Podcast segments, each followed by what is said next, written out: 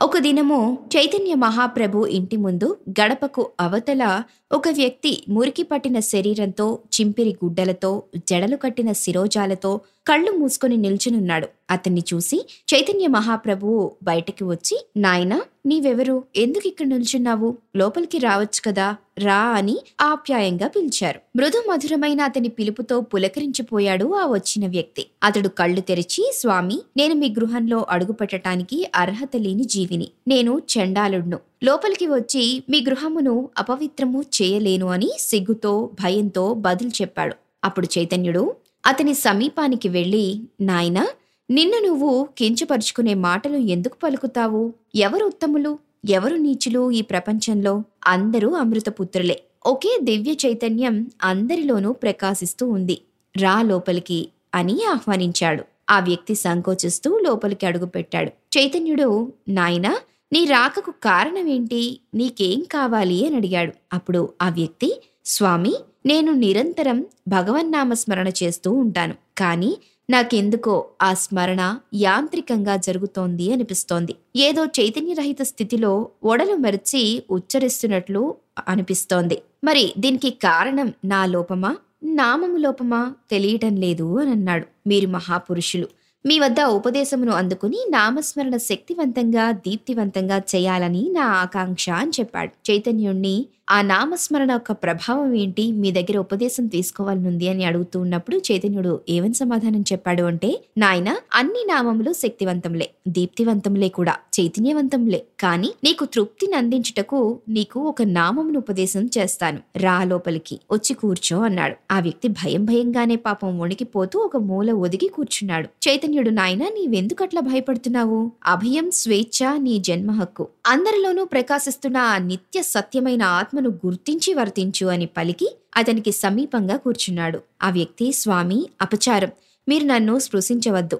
మీరు నన్ను స్పృశించిన సాంఘిక కట్టుబాటు ప్రకారం ఇద్దరము పాపం చేసిన వాళ్ళం అవుతాం వర్ణాశ్రమ ధర్మమును ఉల్లంఘించినట్లవుతుంది. మీరు నన్ను స్పృశిస్తే మీరు చన్నీట స్నానం చేయాల్సి ఉంటుంది. మిమ్మల్ని నేను నా గురువుగా భావిస్తున్నాను. నా గురువుకు ఎట్టి కష్టం కలిగించుటకు ఇష్టపడను. పూర్వజన్మ పాప ఫలితంగా ఈ జన్మలో చండాలునిగా జన్మించాను. ఇప్పుడు మరింత పాపకార్యాలు చేయలేను అని అన్నాడు. చైతన్య మహాప్రభువు ఎంతటి మూర్ఖుడువయ్యా నువ్వు?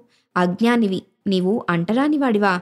ఏ విధంగా అంటరానివాడివి నీలో నాలో ప్రకాశించే దివ్య చైతన్యం ఒక్కటే కదా. భగవంతుని విషయంలో జాతి కుల భేదాలనేవే లేవు. సర్వము పంచభూతాత్మకము. పంచభూతములు భగవంతుని వల్ల ఆవిర్భవించినవే. గాలిదే కులము నీటిదే కులము భూమిదే కులము ఆకాశానికి ఏ కులం ఉంది.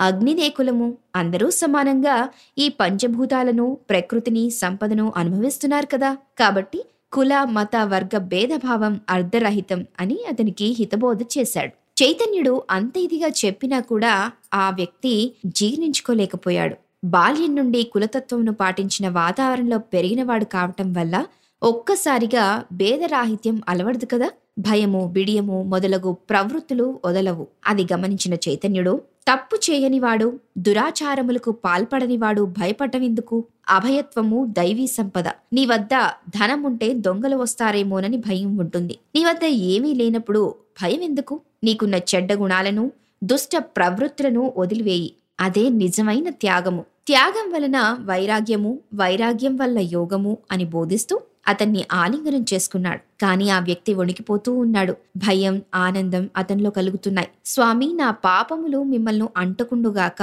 అని అన్నాడు అతడు. మరి చైతన్యుడు అతని అమాయకత్వానికి నవ్వుతూ ఓ అమాయకుడా ఇక్కడ నీవు నేను ఒకటే ఇదిగో నామమును ఉపదేశిస్తున్నాను అని చెవిలో ఏదో నామాన్ని పలికాడు. చైతన్యుడు పలికిన నామము ఆ వ్యక్తి హృదయాన్ని సూటిగా తాకింది. ఆ క్షణంలోనే అతనిలో పరివర్తన కలిగింది. ఆనందంతో స్వామి నా వంటి భాగ్యశీలి ఎవరూ ఉండరు. నేను పతితుణ్ణి కాను పావరుణ్ణి. నన్ను ఇంతకాలము అంటుకుని ఉన్న దేహ భ్రాంతి ఈ క్షణం నుండి నన్ను వీడింది. నేను నేనే అని తెలుసుకున్నాను. నేను అమృత పుత్రుడను అని చైతన్యుడితో పలికాడు. మరి చూసారా ఎంత చక్కగా ఆ చైతన్యుడు ఆ వ్యక్తికి ఉపదేశం చేశాడో? ఇక్కడ ఎటువంటి భ్రాంతి ఉన్నా సరే మంత్రం యొక్క నామస్మరణ ఎంత చేసినా ఫలించదు. అన్ని భ్రాంతులు వదిలిపెట్టి సాధనా మార్గంలో అడుగు పెడితేనే సాధనా మార్గంలో అడుగు పెడితేనే ఆ దైవీ సంపదను చేరుకోగలుగుతాం. మరి చక్కటి కథని తెలుసుకున్నాం కదా?